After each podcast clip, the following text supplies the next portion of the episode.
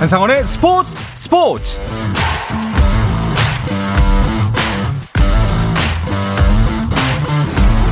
스포츠가 있는 저녁 어떠신가요? 아나운서 한상원입니다.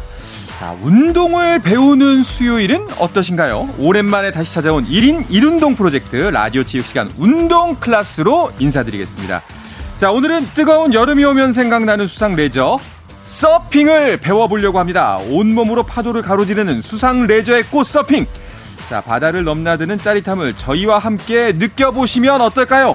이번 여름 서퍼가 되고 싶은 서핑 입문자들을 위해서 오늘 이 시간 준비했습니다. 라디오 체육 시간 운동 클래스 서핑편 잠시 후에 시작하겠습니다.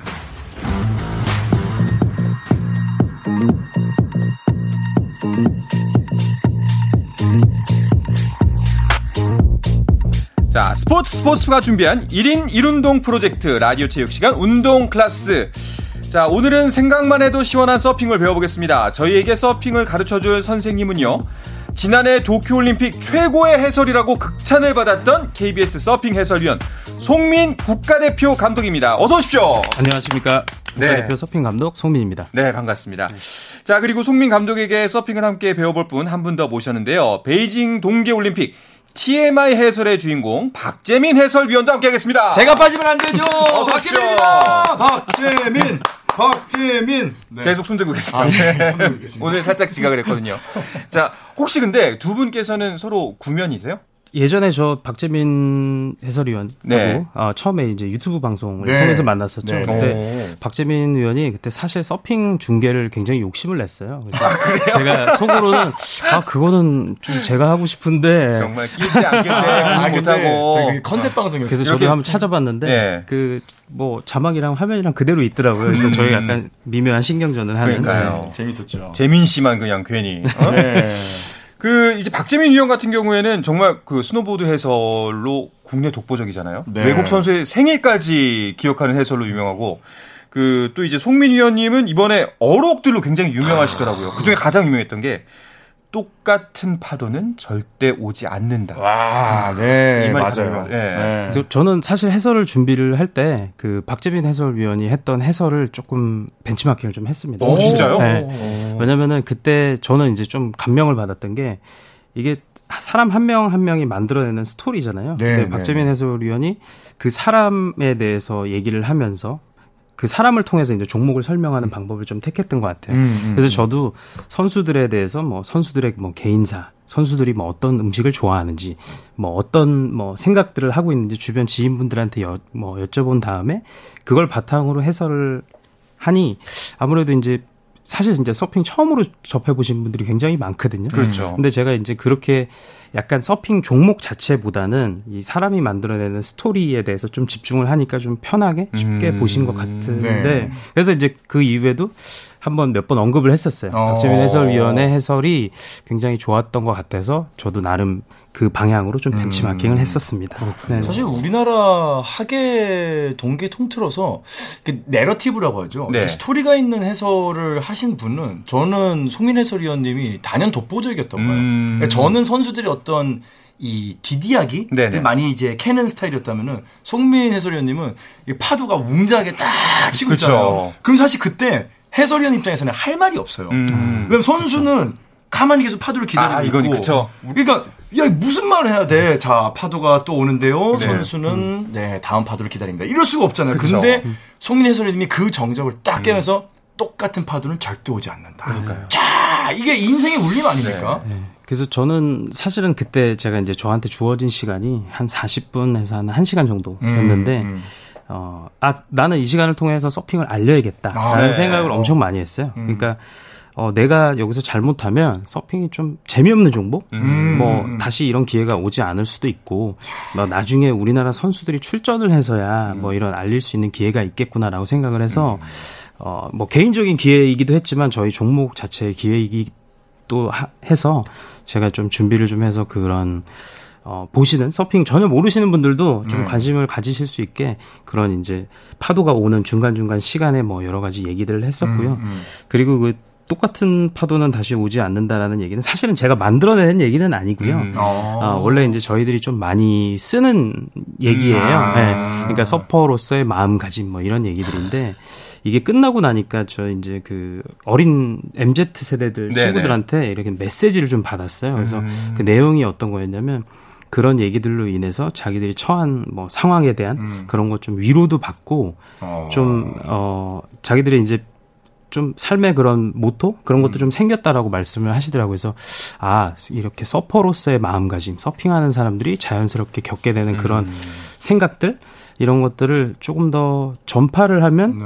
좋겠다. 왜냐하면 음. 그런 마음가짐대로 살 수 있으니까. 그래서 그런 생각을 좀 뭐 반응을 보면서 생각을 좀 많이 했던 것 그러니까 같아요. 두 분의 공통점이 있어요. 사실 뭐 박재민 위원도 이제 스노보드라는 종목 그리고 서핑이라는 종목에 누구보다 애정이 크기 때문에 맞아요. 최선을 다하고 네. 그거를 이제 남들한테 알려주고 싶은 마음이 굉장히 컸던 것 같아요. 그렇죠, 그렇죠. 네. 네. 그리고 두 분이 지금 그 각각 협회에서 중책을 맡고 계시잖아요. 어, 저는 이제 대한 스키협회의 네. 심판위원장을 맡고 있고. 장. 네. 네. 근데 저보다 더 높으세요? 뭘 맡고 계시죠? 아, 저는 그 대한서핑협회에서 이사를 음... 하고 있고요. 이사가 위원장보다는 네. 높습니다. 아 그래요? 네. 네. 저희는 이제 투표권이 없고 네. 네 투표권이 아... 있으시고. 아... 알겠습니다. 정말 이렇게 자신의 종목에 진심인 두 분과 함께 하고 있는데요. 그 서핑의 인기가 점점 높아지고 있죠. 현재 지금 국내에서 서핑 인구가 어느, 어느 정도 될까요? 어, 사실 그 저, 도 이제 좀 확실치가 않아서 좀 검색을 해봤는데 그 저희 이제 협회에서 추산치로 어 지금까지 좀 즐겼던 서핑을 캐주얼하게 해보신 분들이 한 100만 정도라고 추산을 하고 있는 것 같습니다. 굉장히 많네요. 네 50명 중에 한 명은 어떻게 네. 타봤다는 거네요. 네네. 와. 그래서 주변에 보면은 예전에는 사실은 서핑이 뭐야, 뭐라고 음. 생각하시는 분들이 많았는데 지금은 어 뭐 서핑 얘기를 하거나 아니면 뭐 저랑 만나는 분들은 어 본인이 했거나 아니면 본인 주위에 한 분 정도는 하시는 분들이 있는 것 같아요. 그렇죠. 음. 박재민 위원도 서핑 타본 적 있어요? 저는 이 유튜브 촬영할 때 아, 처음 타봤죠. 아. 그 전까지는 이제 윈드서핑을 어. 타봤었고. 그 혹시 스노보드, 윈드서핑, 여기 서핑 뭐 약간 좀 공통점이 있던가요? 아, 다르더라고요. 그래요. 예. 네, 제가 이제 요 올크라는 프로그램 하면서 네. 서핑과 스케이트보드를 처음 접했었거든요. 저는 이제 스노보드 파니까. 어. 서핑은 어, 그러니까 정말 변화무쌍하다는 말이 맞아요. 음. 그러니까 스노보드는 일단은 경험해 보면 아시겠지만은 이게 그냥 경사면에서 가만히 서 있으면 알아서 내려가거든요. 그렇죠, 그렇죠. 그게 무서운 거예요. 음. 근데 서핑은 서 있을 수가 없어요. 음. 그러니까 꾸준히 파도랑 대화를 해야 돼요. 네.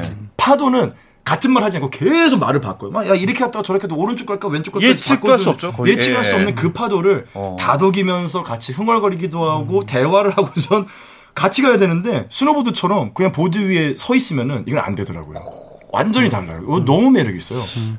사실 정말 뭐 서핑 인구 100만이라고는 하지만 어 반대로 말하면 4,900만 아직 모르는 거잖아요. 어, 사실 그렇죠. 생소하기도 합니다. 야, 잘하시네요. 네, 네, 생소하기도 합니다. 그래서 네네.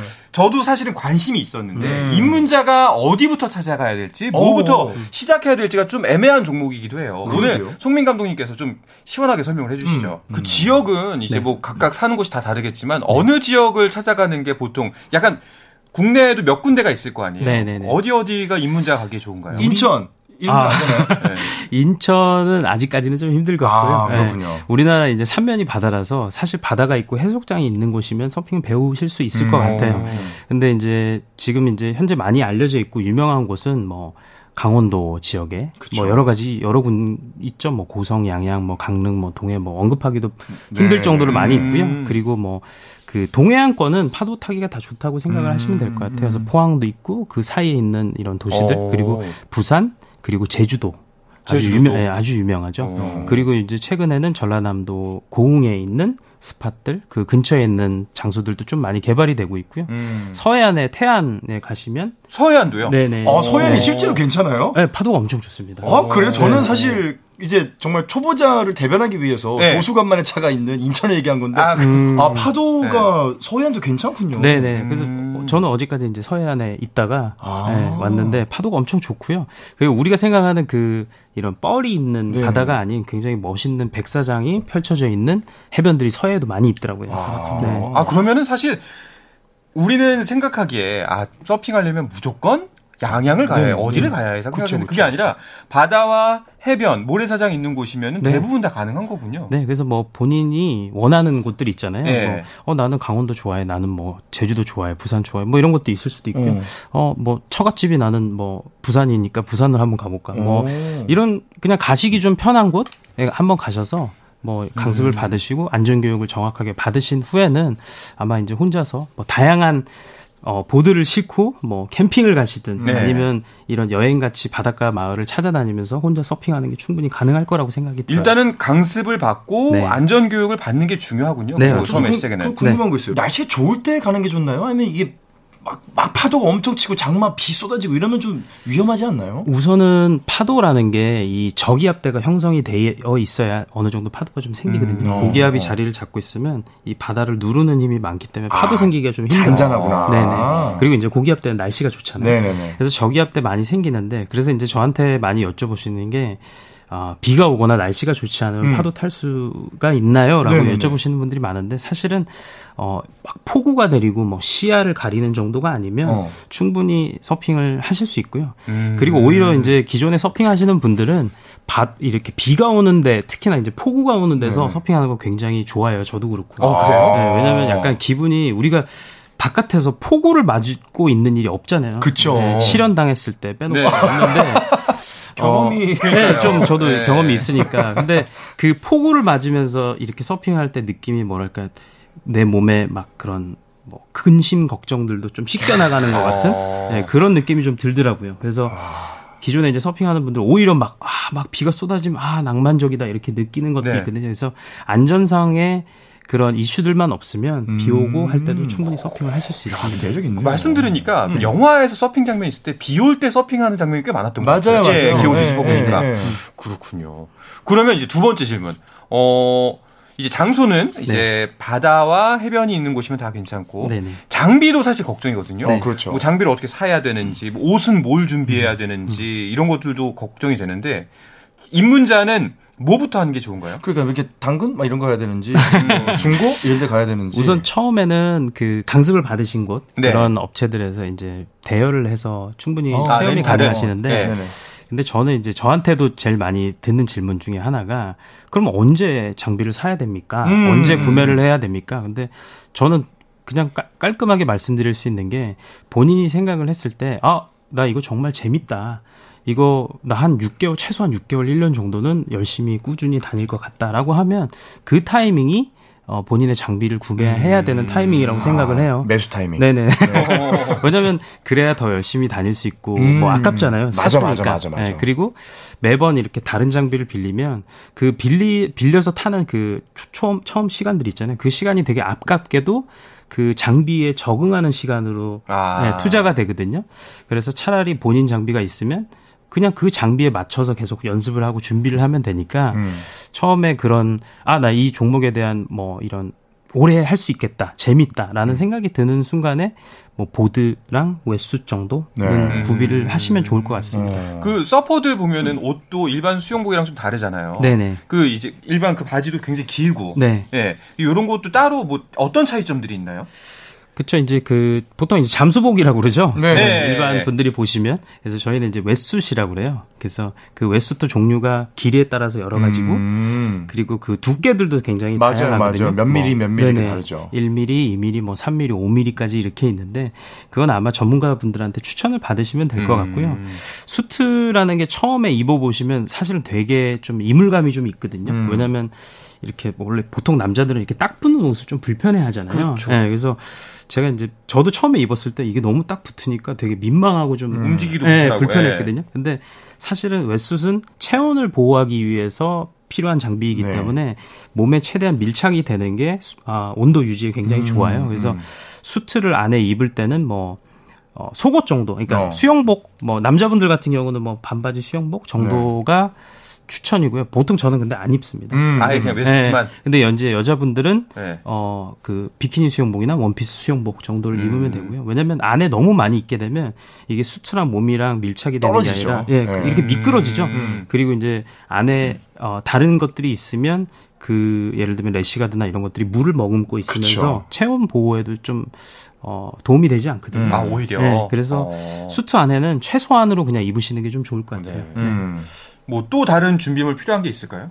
또 다른 준비물은 열정이죠. 아, 서핑에 대한 네. 열정, 네, 바다를 네. 향한 그런 마음. 네. 음. 그 정도만 있으면 충분히 뭐 보드랑 뭐 웨스 정도. 그러면은 그 수영을 못하는 사람들은 네. 어, 그러게 그거 좀 궁금하다. 네. 네. 수영을 못하면 사실 이제 물에 대한 이제 phobia라고 하잖아요. 네. 그러니까 이 공포증 있는 네. 사람들은 서핑 좀 이게 두려울 것 같은데 왜냐면 물에 빠지는 운동이잖아요. 네. 그제 주위에도 굉장히 많으시고요. 어, 수영 못 하시는 수영을 못 하시는 분들. 그리고 제 아는 형님 중에서도 수영을 못 하셨는데 어, 스노보드 굉장히 잘 타셨던 분이 있어요. 어, 네, 네, 네, 뭐 제가 언급하면 재민 씨는 아실 것 같은데, 근데 그분도 처음에는 아 수영 못 하니까 좀 걱정을 하셨는데 나중에는 서핑을 잘 하게 되니까 약간 수영도 좀 어. 배우게 되고, 아, 그러니까 오히려 물에 서핑을 대한, 먼저 배웠군요. 네, 그래서 물에 대한 그런 공포심이 좀 줄어들면서 오. 오히려 수영을 좀 배우시는 분들도 있고요.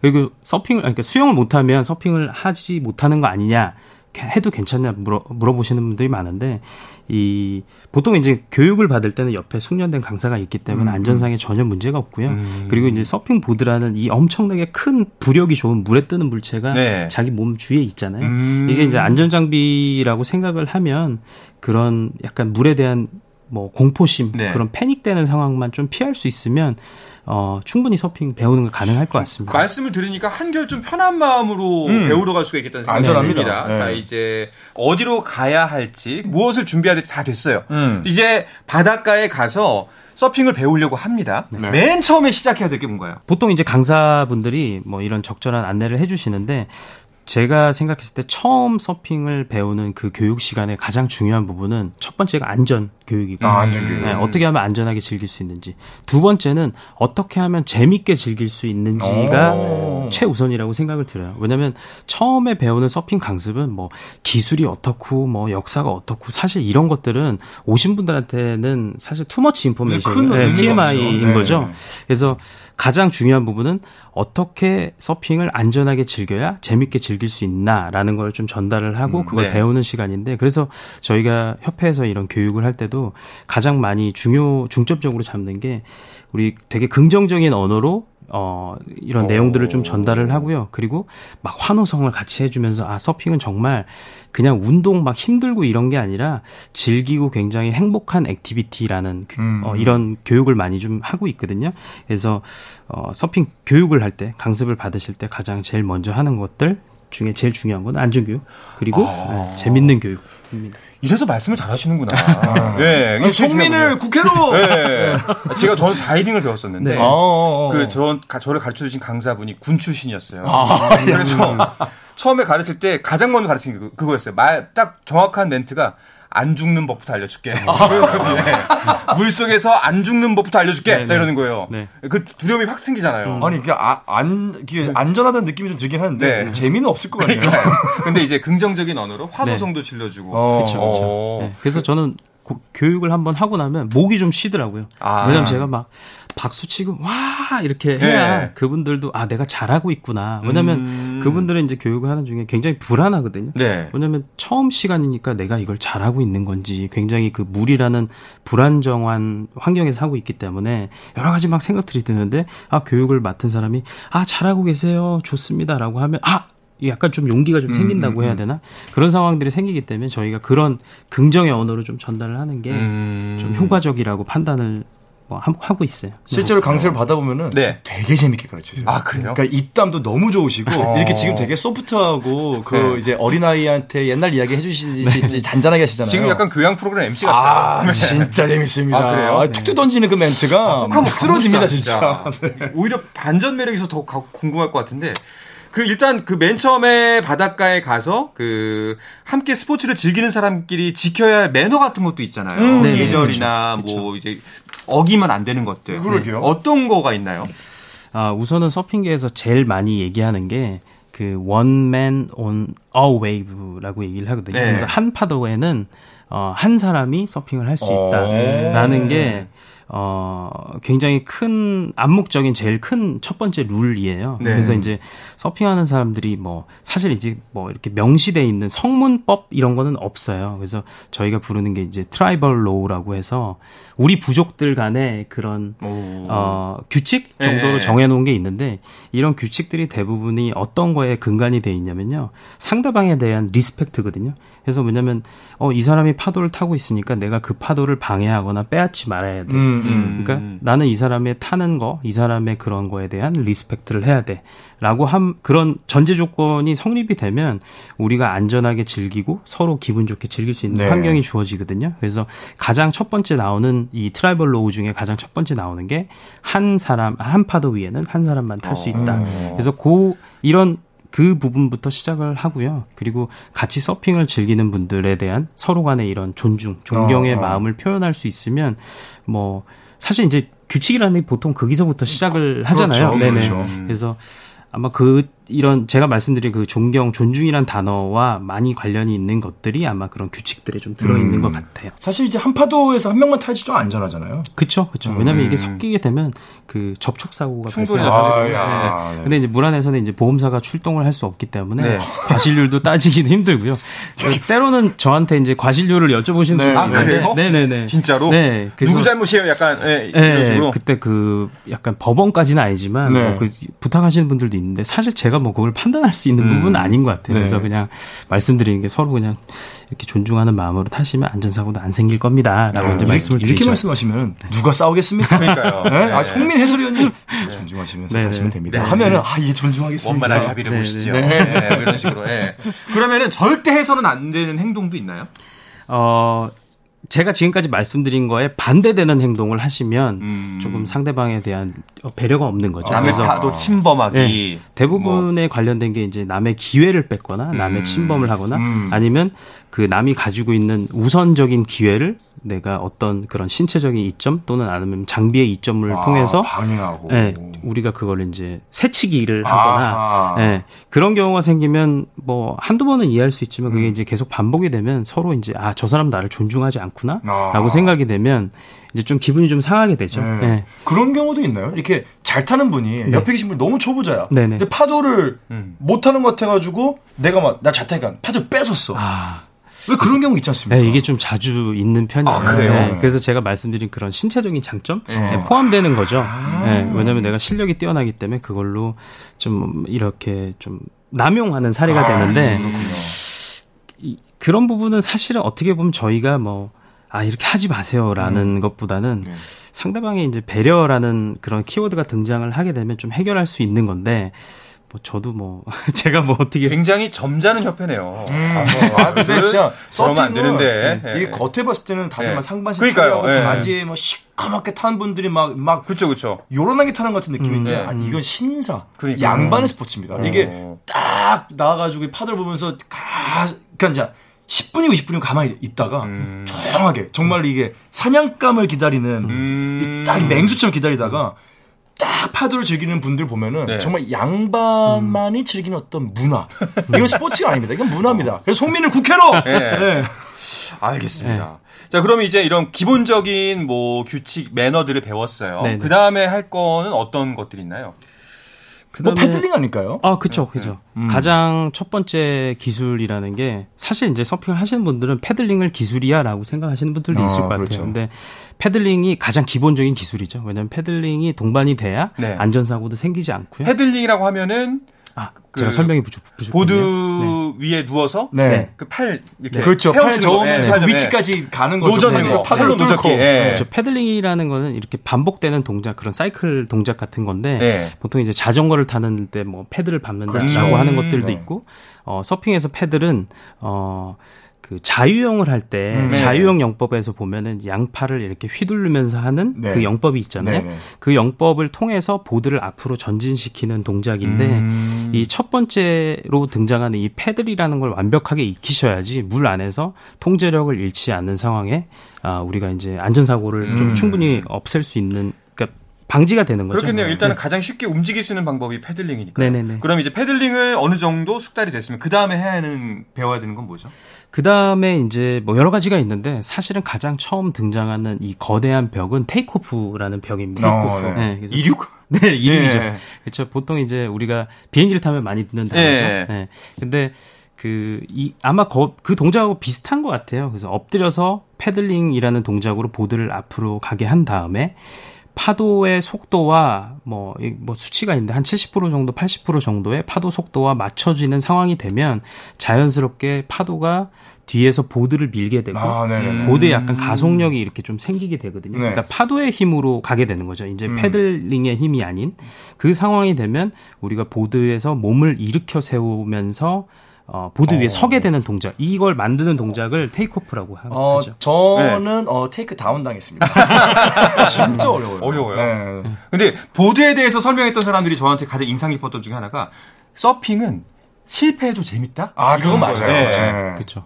네. 그 물에 빠지는 재미가 있죠. 음. 네, 서핑은 제가 보니까 저도 이제 다른 운동 많이 했거든요. 그러니까 뭐 박재민 위원이 좋아하는 뭐 농구나 이런 네. 것도 저도 많이 했었는데 서핑이 특징이자 뭐 재밌는 그런 포인트가 이렇게 굉장히 어려운데 포기하지 않을 정도로 어렵고 아, 포기하지 않을 정도로 포기하고 싶지 않을 정도만큼 네. 실력이 늘어요. 희망이 생겨. 네. 그러니까 항상 내가 막 포기할 정도가 되면 얘가 하나가 뭐가 갑자기 탁 이루어지더라고요. 그래서 저도 뭔가 이런 기술을 새로운 기술을 연마를 할 때 막 밤에 막 꿈에 나오거든요. 음. 악몽을 꾸면서 아 너무 힘들다라고 하는 순간에 어 되네? 그리고 어. 나면 이제 다음 단계로, 다음 단계로 야. 이렇게 되는데 그래서 테이크오프가 저는 처음에 겪는 그 가장 큰 벽이었고 약간 악몽이 나왔는데 그 다음 날 제가 이렇게 탁 하니까 어 되네? 음. 그리고 나서는 이제 서핑에 빠져들게 된 거죠. 왜냐면 아. 이 파도가 만, 만들어내는 뭔가 이렇게 동력이 있는 게 아니라 자연적인 힘으로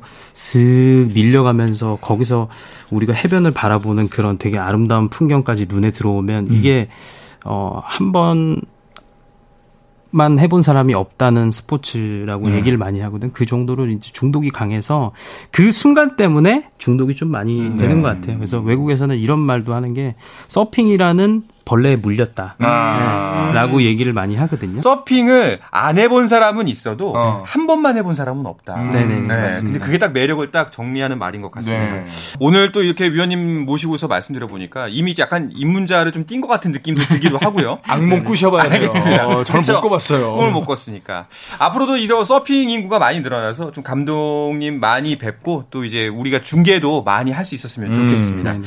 자, 지금 이 시간 KBS 서핑 해설위원 송민 대표 대표팀 감독 그리고 배우 겸 해설위원 박재민 씨와 함께했습니다. 두 분 오늘 시간 내주셔서 감사합니다. 감사합니다. 감사합니다. 자, 내일도 저녁 8시 30분에 뵙겠습니다. 아나운서 한상원이었습니다. 스포츠 스포츠!